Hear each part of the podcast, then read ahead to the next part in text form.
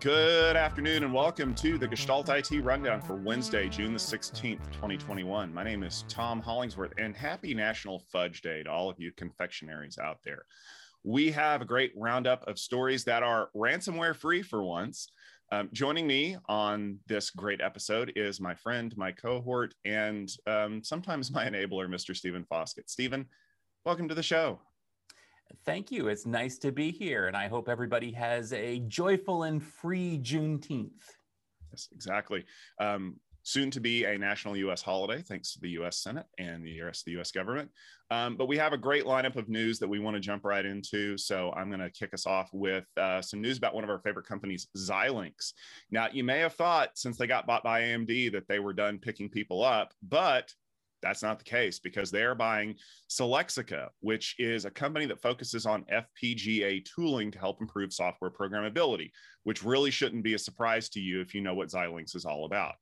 Um, the deal terms were not disclosed, but if you look back at the funding rounds that uh, has pulled in, they were worth about $28 million. Now, here's where it's kind of funny because the CEO of Silexica, one Maximilian Odendahl, uh, famously penned an article last November decrying the purchase of Xilinx by AMD, uh, claiming that when all of the semiconductor industry is consolidating, it's not good for anybody overall. Well, here's some more consolidation for you. Um, Stephen, is this acquisition a move to compete more directly with Intel's Altera lineup, or are they looking to just pull away and become the clear leader in FPGAs? Well, I think they already are the clear leader in FPGAs. And frankly, I uh, see this move as a completely logical one. Um, essentially, what Silexica was doing was basic, was making software that enables people to develop uh, for FPGAs. Uh, makes sense for the FPGA maker to have that software. Now, uh, you mentioned Odendahl's uh, editorial, and that is actually a really important point because what he said was was pretty accurate, which is essentially that uh, if we are consolidating and consolidating and consolidating, which we are, uh, it leaves less choice, less variability, less novelty, less startupness to the world. And, um, you know, basically it makes things a lot more boring. And also, frankly, it eliminates the need for people to have proprietary development tools for products. And that's, of course, what Silexica made. So I'm not totally surprised that he was opposed to the acquisition because literally it impacted his company and his market. Uh, that being said, uh, it's a logical acquisition. I imagine that they got purchased for way more than $28 million. Um, and also, it's important uh, to see another angle on this. You mentioned that AMD bought Xilinx. Well, that's not 100% true. AMD is buying Xilinx, as you know, uh, but they haven't announced the close date yet. And as of now, um, uh, we don't give stock tips here, but as of now, Wall Street apparently isn't sure this acquisition is going through because Xilinx is still trading about 10% lower than it would as uh, but under the terms of the acquisition, which means that they're kind of giving it a, a, a discount um, in terms of you know assuming that it's not going to you know that might not go through. I think it will go through. In fact, I think it's going to go through fairly soon. Um, from my perspective, this is not a controversial acquisition. Um, it certainly is not a, uh, market dominating one, considering that Intel is the big competitor and Intel has a very competitive product. So I imagine that it's going to go through and um, probably sometime soon. But uh, for now, considering that these deals tend to get hung up in the regulators for a while, um, it's business as usual. And Xilinx saw that one of their uh, software tools was available. They bought it. Sounds good to me. Yeah, so I, I, I don't see there's much of a story here, except, like I said, those kind of meta narratives about industry consolidation and regulatory approval of, of big mergers, and uh, the fact that Wall Street isn't 100% sure this thing's going to happen. Um, I should also point out, by the way, that Wall Street is super still not sure that ARM and NVIDIA is going to happen, which is another story that we'll talk about again and again and again. So, Tom, uh, if you thought that the pandemic had put a permanent dent in the purchase of enterprise networking hardware, then IDC has some news for you. The analyst firm released a report this week detailing the uh, enterprise wireless hardware sales jumped about 25% year over year for the first quarter of 2021. Uh, the surge was due in part to the ramp up to the Olympics in Japan, but the number also reflects the need for enterprises to offer better connectivity to workers as a way to entice them back into the office. Uh, Tom, are shiny new access points going to be enough to bring people back out of their home offices? Yeah, it's kind of funny that the IDC report kind of said what we knew was going to happen. Although I love the breakdown of the fact that a lot of this gear was being ramped up in Japan and China and, and APAC because of the Olympics and some other stuff. But when you look at the number breakdown, like like Cisco gained like 45% year over year. Like they were far and away the leader in the report. I think uh, they were at 45%, and like the next closest competitor was Aruba HPE at like 15% but that actually kind of belies some of the things that we've been talking about for the last year and a half. I mean, we've talked about it ad nauseum on the rundown, on the on-premise IT roundtable, and in a bunch of other places. What happens when the offices open back up? Are people going to want to go back? Are people going to want to return to their comfortable enterprise networks?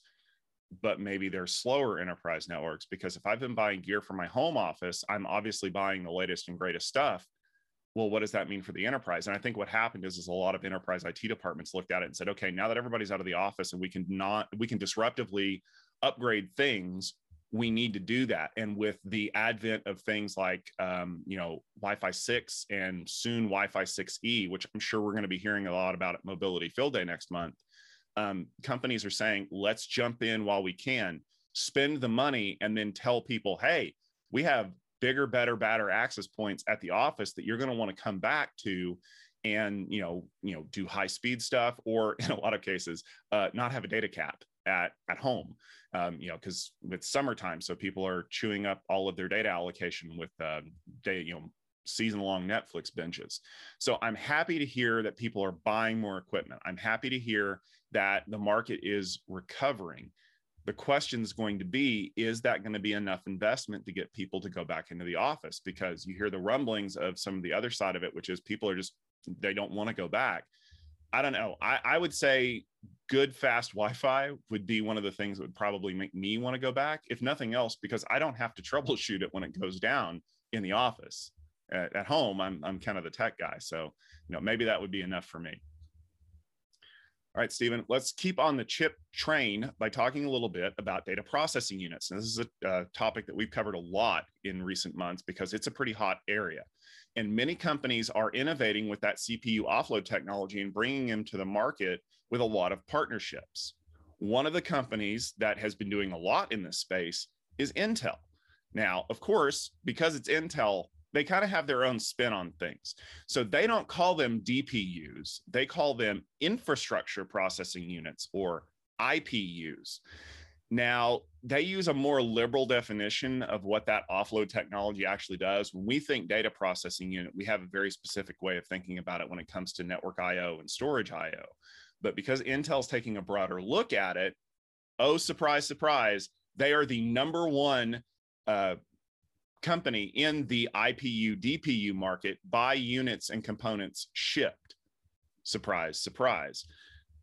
Stephen, we know that the market is kind of moving around a lot, but Intel has always been the 800 pound gorilla in pretty much every market that they're a part of.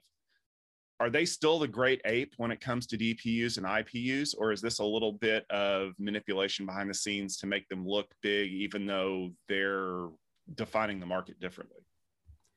Well, uh, Tom, Intel's going to Intel. You know what I mean? And uh, frankly, uh, it might come as a shock to you, but I'm going to guess that Intel is probably also the number one producer of GPUs in terms of units shipped. Why? Because they embed a GPU in most of their processors and those ship like crazy. So, uh, you know, uh, there's all sorts of ways that you can spin stuff. And frankly, um, this is a little bit of spin. But that being said, uh, Intel's IPUs are, Intel isn't just saying like every network adapter is an IPU. They're saying that uh, basically they're shipping more uh, programmable intelligent networking adapters. And frankly, it's probably true. Um, the competitors in this space uh, tend to be smaller, they tend to be less established, or they tend to be like Mellanox slash NVIDIA, uh, higher priced. And so honestly, I think they're probably right about uh, this, that they are the number one shipper of uh, DPUs slash IPUs slash whatever you're going to call them. uh, SmartNICs, SmartNICs Plus. Uh, they probably are the number one shipper of these things. But that being said, uh, I'm much more interested in uh, who's using these things for practical applications. You know, how are these things going into production, and uh, what are people doing with them? Uh, Intel currently offers more of a blank slate product line than somebody like a Pensando or even a you know Mellanox, which pretty much is, is is encouraging you to use this thing for a productive purpose. Uh, that to me is the sign of a, uh, a productive use. Uh, Intel just shipping these things that can be used by people doesn't tell us whether people are actually using them yet or not, or whether they're just building up systems in uh, anticipation that they'll be using these things in the future. But of course, all this is off the table uh, once uh, VMware's Project Monterey starts ramping up, because at that point, essentially we're going to have software that can take advantage of these things just like it takes advantage of almost any other chip inside this system and uh, and they'll be put to productive use and uh, intel will be the number one provider so that being said um, you know yeah they probably are the number one provider and they probably will be the number one provider going forward and um, frankly i don't find that at all uh, controversial that's just how it is Tom, uh, we're pretty familiar with security player ExtraHop, having seen them before in our uh, various channels. Um, they're uh, skipping into private equity ownership now, thanks to Bain Capital and Crosspoint.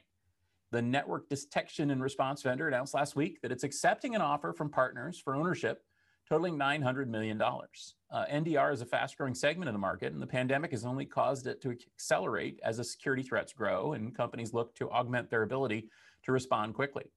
The funding from Crosspoint represents their first major investment from the cybersecurity focused fund and gives the high profile investments uh, in other major companies across the market. It looks like Crosspoint was going to be a big player soon enough. Uh, Tom, is private equity ownership a good news for ExtraHop? Normally, I'm the first person to tell you that private equity is a big trap because they're just going to carve you up and ship you off. But the thing is, is there's nothing to carve up with ExtraHop. They're pretty focused. There's no value to unlock out of this company. So I think this is actually a really good move because when you got the first investment from a brand new cybersecurity focused fund, and that was just the Crosspoint side, the Bain side of it.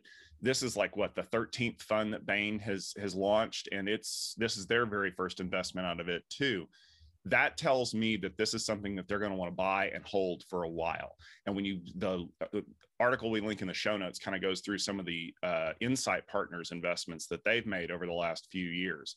It doesn't take a rocket scientist to figure out that the number of times that we have talked about security related stories on this show alone, and we don't even focus on security, companies are looking to hedge against the defense that is being offered and not just ransomware either because that's a fool's errand right now. If you're going to invest in companies that are solely focused on ransomware you are eventually going to lose because that is a game of you know cat and mouse.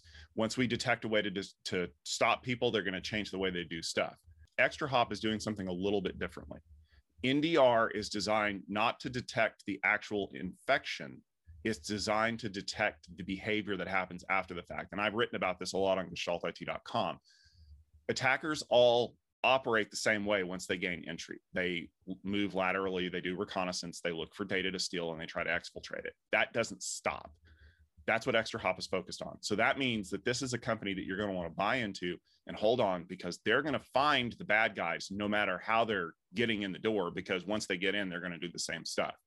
So I think that this is a good move for ExtraHop because if a company wants to buy you and hold on to you, it removes that public scrutiny and that quarter by quarter thinking that most public companies have to deal with. Or worse yet, you aren't trying to appeal to the 800 uh, companies that have given you funding. So I think that this is going to give them an opportunity to tool up, to expand their reach in the market, and ultimately to kind of spread their wings a little bit. And maybe that makes them a bigger player fingers crossed that it does. But you know only time will tell. And you know bain crosspoint i know this is your first big investment in cybersecurity space at least for crosspoint. Please don't do the thing where you buy and sell and buy and sell and like trade things around really quickly. Buy these companies and hold on to them and give them the runway that they need to show you how valuable they really are All right, Stephen, one more story that came up yesterday. Uh, it was not a good Tuesday for the folks at Southwest Airlines because, according to reports from the FAA, a computer glitch caused them to have to have a ground stop nationwide. 1,300 flights were delayed. Almost 500 flights had to be canceled or completely rescheduled in an outage that lasted 45 minutes. This was the second time that they had to stop planes in less than 24 hours because of a technology related glitch, because the Texas carrier reported that late Monday night that one of their third party weather data providers had a transmission error and it prevented them from receiving the, the weather safety data that they need to be able to fly planes. So, yeah, let's just say that it was not a good start to the week for the folks from Southwest Airlines. Now, here's the issue that I'm worried about. We're just now coming out of the pandemic induced travel restrictions. I mean, we're starting to see planes getting back in the air that are mostly fully loaded. Uh, airlines are offering deeply discounted fares to get folks to want to travel again now that vaccinations are up in the US. But those computer systems haven't been operating at full capacity for over a year, Stephen. Should they expect a little bit of rust in those systems that they need to be cleaning out? Yeah, I, I imagine that uh, there will be a little bit of uh, sort of restart issues with a lot of this stuff. And um, frankly, though, uh, Southwest is one of the airlines that has been pretty much rocking and rolling all the way through the pandemic. Uh, they've uh, the unique nature of their fleet and their schedules means that they've been able to continue operating even as uh, some of their competitors have drastically cut back on service. Um, the story here, though, well, frankly, the first thing I thought when I saw this was ransomware. I- I'm glad it wasn't. But let's just say that uh, I think the real story here is the fact that uh, infrastructure, American infrastructure, is incredibly reliant on computing systems that are in many cases old and kind of decrepit and uh, running down. And um, frankly, uh, this is just like the pipeline incident, another example of our uh, reliance on systems that really aren't reliable. Uh, or at least systems that have um, maybe they are reliable, that they have areas that they can be exploited and and or areas that can uh, can fail and and i'm really concerned that this is going to be something that's going to happen um, you know let's say we get into a a bit of a cyber tit for tat with one of the nation states out there that's doing the ransomware and malware and hacking and so on um, you think they wouldn't take down southwest or united or american or delta as a part of their campaign yeah they would and you think they couldn't oh they could and I think that, that things like this, uh, you know, it makes me immediately jump to the world of malware, and um, that's pretty scary for me. And uh, I imagine it's probably scary for a lot of us. Yeah, I was very happy to see that this was not yet another ransomware story, and that it was just a good old-fashioned computer glitch. All right, so we got a couple stories we wanted to take a closer look at. Um, some interesting things going on. And one of them has to do again with CPUs, but one of the scary things that we've been talking about for so many years that would be Spectre and Meltdown. And those are still problems even in 2021 because those side channel attacks showed that cache pipeline performance gains are suddenly a huge risk to attackers um, you can read into those caches and steal data at a hardware level, and nobody will ever know that you've pulled anything out of it. And worse yet, we really don't even have a way to prevent it yet, other than turning off the speculative execution that causes them to be exploitable, which then tanks all the CPU performance that we've gained over the last several years. However, researchers at the University of Rochester Computer Science Department think that they found a solution. they created something called time cache, and it's a method that defends against attackers by delaying cache access to the processes which request it which sounds weird that by delaying things you're actually protecting against an attack. But what happens is by delaying that first access you are preventing every other process in the system from knowing which processes have requested access to the cache. Time cache knows what's going on and so it can see all of his requests and everything in the pipeline. It means that malware can't sit on a particularly juicy process like a decryption system and look for data to pull out of the cache and then basically get free access to it. So it works, but that doesn't mean that there's not a catch. In this case, the catch is, is that time cache requires hardware modifications, including additional CPU registers, which is super difficult to build into a CPU that's already been produced. So, with it not being a software only solution, it could be that it's completely impractical and may even be limited to the latest generations of CPUs that may just happen to have an extra register or two floating around that can be used for this process. Now, Stephen, Lord knows we've been talking about Spectre and Meltdown for a long, long time. And we really want to have a solution to this that doesn't require us to completely disable all those performance gains that we've gotten.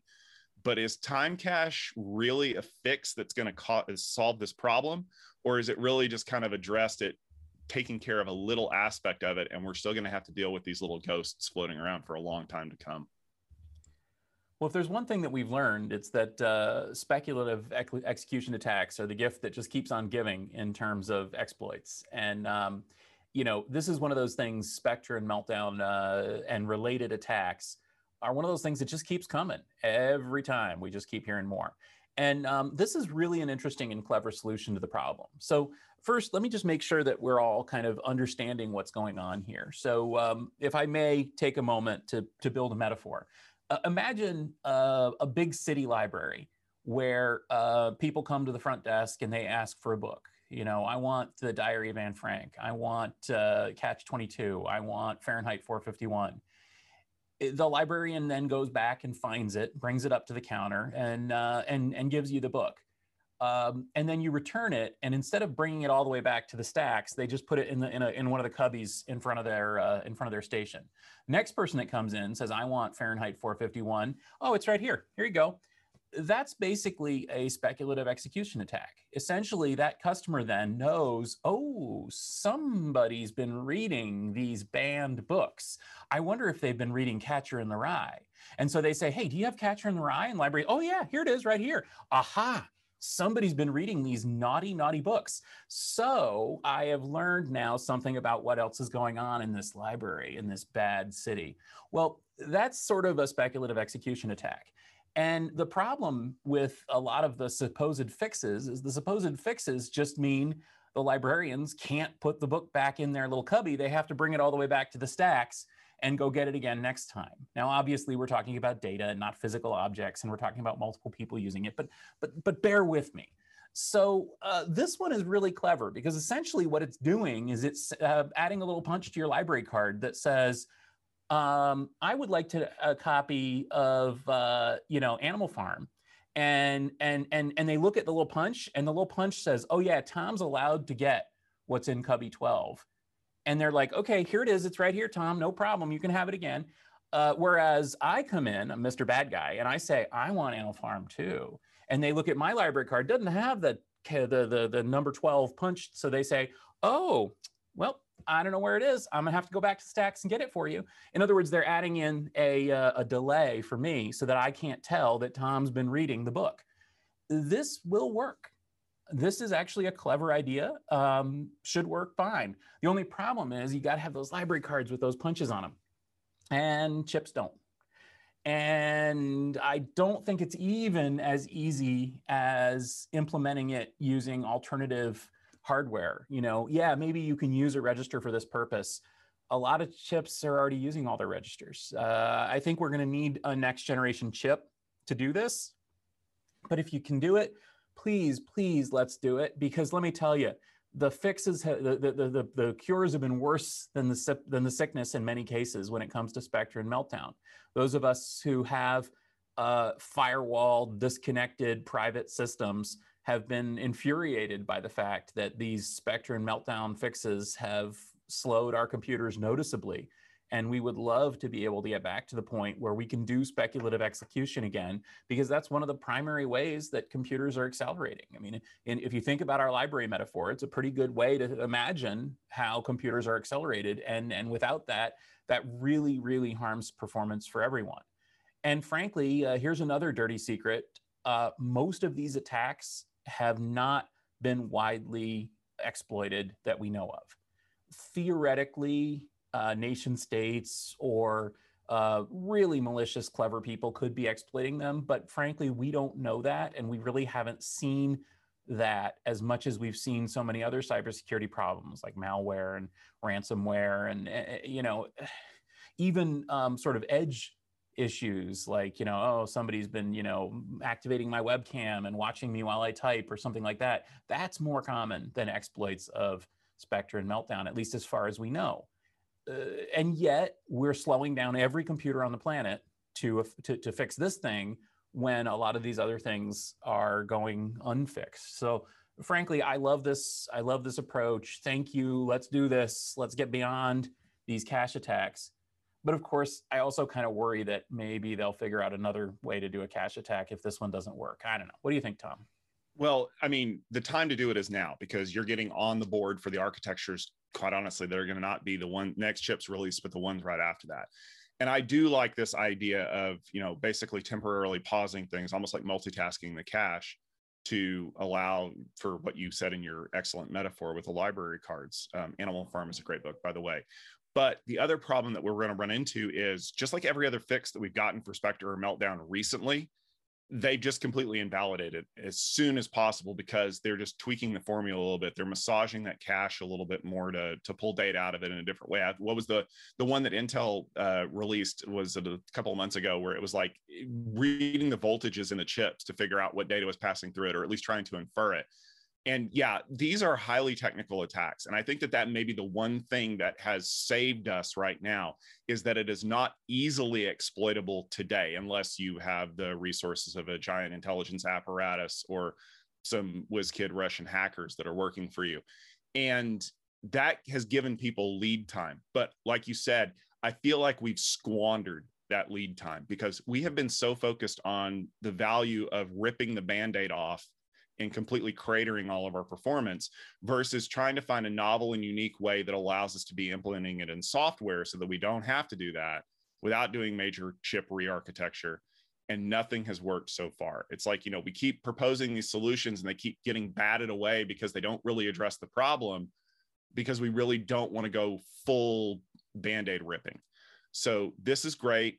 It's easy enough and I say that from a technical complexity standpoint of it's not re-architecting your processor, but it needs to be pushed in now. It needs to be proven and AMD and Intel need to lead the way and get it done. I don't know if Spectre and Meltdown are affected in ARM and uh, Apple Silicon. If not, great. But ultimately, the problem is going to be that this has to be put on the roadmap and integrated. And of course, I'm sure the University of Rochester is going to want a little bit of money for it. So license it and get it done because we've got to stop focusing on the band aid and we've got to start focusing on getting our data protected. Because if and when this is proven to be easily exploitable with a toolkit or something like that, what will happen is that a lot of our data is going to be immediately vulnerable with no way to fix it, short of complete rip and replace of all of the processors that are out there. And if you thought that your operations team's budget was scant to begin with, it's going to be downright minuscule when you have to tear everything out and replace it because of a massive security hole you can't patch. So let's let's make this happen. Yeah. Well, to be clear, Tom, uh, I do believe that uh, similar attacks are found in ARM processors as well as in x86 processors. So uh, certainly that would be uh, something that would affect Apple Silicon. And also, let me just point out too that one of the reasons for the phenomenal performance of Apple's M1 chip is that it is uh, heavily exploiting uh, parallelism and uh, speculative execution. And uh, the uh, you know that means that they may be even more susceptible to these attacks than traditional x86 processors. We'll see. Um, uh, that being said, I do I'm excited about this. I'd love to see what where it goes. Um, so Tom, can I have your Netflix password? Um, the US Supreme Court has overturned the verdict in Van Buren versus the United States. Uh, this court case saw a police officer in Georgia illegally accessing DMV data under the Computer Fraud and Abuse Act, or CFAA. The case was a major one because it could set the stage for what was uh, proper access looks like in legal terms. A very liberal application of the law could see any shared login information falling under the auspices of the CFAA and making us all criminals. Uh, the majority opinion from Justice Barrett said the language of exceeds authorized access was overly broad and improperly applied to the case. But there are several new ways to interpret the ruling of what authorized access implies.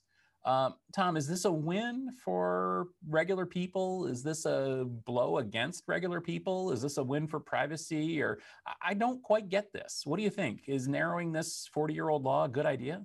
Uh, ultimately, keeping laws from being way too broadly implemented is a good thing. And, and yes, the CFA is 40 years old. It was written in response to War Games, the movie. Go look it up. It it was uh, passed in was it 83 or 84? I think it was 84. Um, this is one of the laws that has been used. Basically, it's like the interstate commerce clause of the Constitution. It is used to allow the federal government to intervene in just about any case that involves computers that cross the state lines. And if you look in the excellent article that we're going to link from Cattle and Campano, um, the, the short, short version is, is that a Georgia police officer accessed DMV data that he wasn't supposed to access at the time, even though he was authorized to access the DMV database. And that's what everything hinged on in this case. The police officer was arguing that in the in the definition of his job, he's allowed to access DMV data. It's just that he didn't have a reason to look up that particular data. And it was kind of crummy what he did. He was looking up data on a, a lady for another police, an undercover police officer. So it was a little squirrely anyway. But this is where all of the new definition comes from.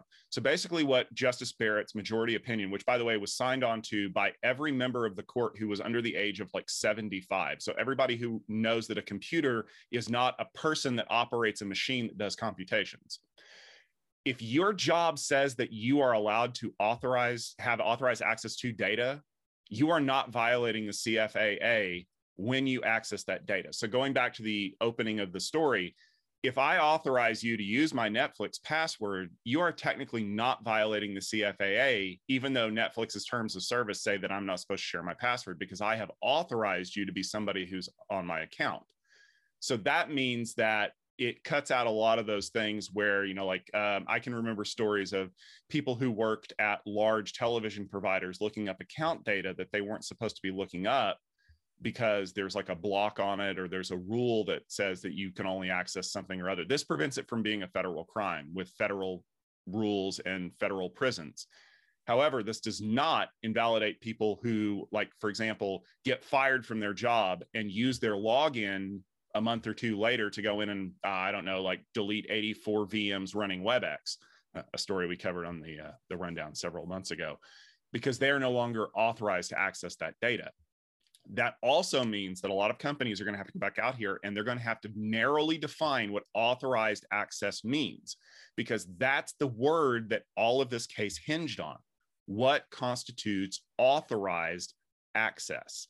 So I think role based access controls are going to get a huge boost because now you're going to have to have a very clearly defined role that allows you to access certain things. So, for example, regular workers will be able to access data in the database, but they're only authorized to access data for the case or the client that they're currently working on. Supervisors have authorized access for all data in the database, but only when directly related to a request from another agent. Do you see how we're redefining the roles to prevent people from just being able to scrape the whole database and say, well, I want to see everybody who has, I don't know, watched Black Widow. Well, that's a pretty broad scope. And that's what the Supreme Court has done, has been to narrow everything. So I think that this is a win overall because it is helping us take a very big shillelagh and turn it into a tiny little rock hammer that can be applied in very specific cases. It also means that companies are not going to be able to use the CFAA as a, a cudgel to force employees to behave in a certain way by saying, well, all we have to do is say that you're doing unauthorized access and now we can sue you in federal court. But it also means that some of these scummier applications, like in the case of the Georgia law, or the Georgia case where the guy was doing it kind of basically to get a date for an undercover police officer, you're going to have to be very, very strict about how those are handled. Yeah, I, I, am not sympathetic with Officer Van Buren whatsoever. And we had a similar case here in Northeast Ohio where uh, there was a whole series of uh, retribution and, you know, judge asking an officer to look up information about a ex-girlfriend, et cetera. Um, all that stuff should be illegal, but it shouldn't be illegal under this Computer Fraud and Abuse Act. It should be illegal under some other more specific regulation. uh, I'm going to turn uh, and point out to the amicus brief that the Electronic Frontiers Foundation. By the way, Tom, can I have a new rule? Every time I mention the EFF, can we just cheer? So uh, let's let's do this again, okay? I'm going to point to an amicus brief that the EFF, the Electronic Frontiers Foundation, uh, issued. Yay! That uh, suggests that this ruling is important for them too, because essentially the CFAA had been used to uh, block unauthorized accesses like reverse engineering defunct video game systems and archiving internet data that has been deleted and you know things that are certainly in the public good um, and that's not good either. So yeah i think that cfaa was probably overbroad and i think that uh, now we need to have more specific rules about what does and doesn't con- constitute unauthorized access for specific people.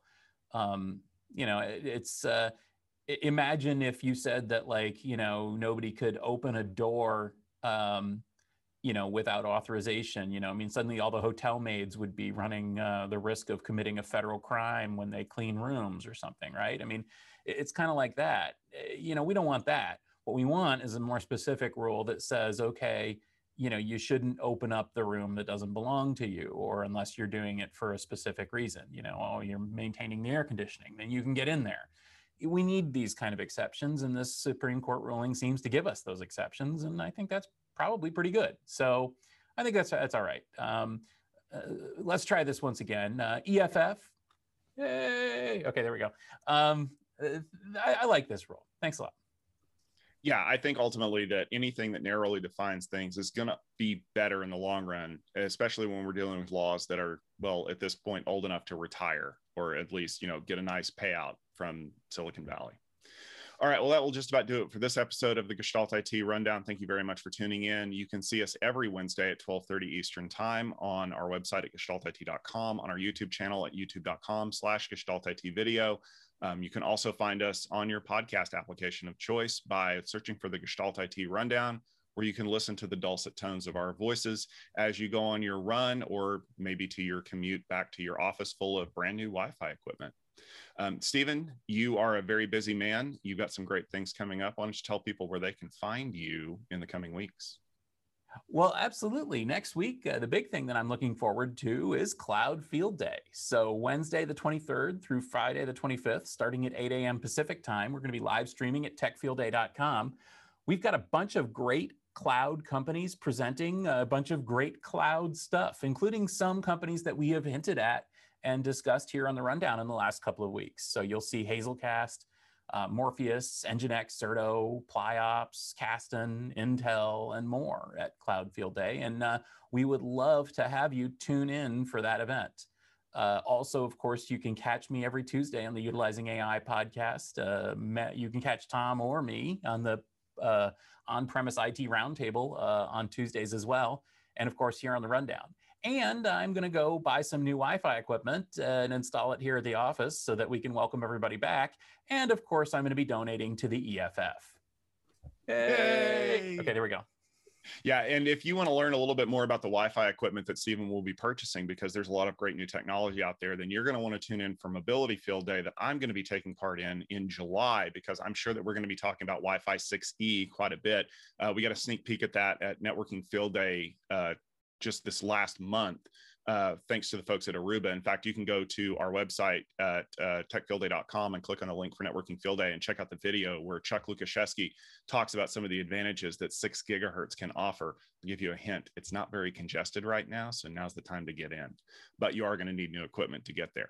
Uh, but we have a lot of great content coming up, both in cloud, in mobility, and networking and storage, and all the great areas that Tech Field Day covers. We're going to be having a lot of great coverage of that on our website at gestaltit.com, where you can go to read about the latest tech news, some of the briefings that we've been involved in, and quite honestly, some of our favorite posts from the week. Um, but we will be back next Wednesday, 12:30 Eastern Time, with more news of the week that you really want to listen to us snark on. So until next week, for Tom Hollingsworth, Stephen Foskett, our great folks here at Gestalt IT, and for the rest of our amazing community, thank you very much for tuning in, and we can't wait to talk to you next Wednesday.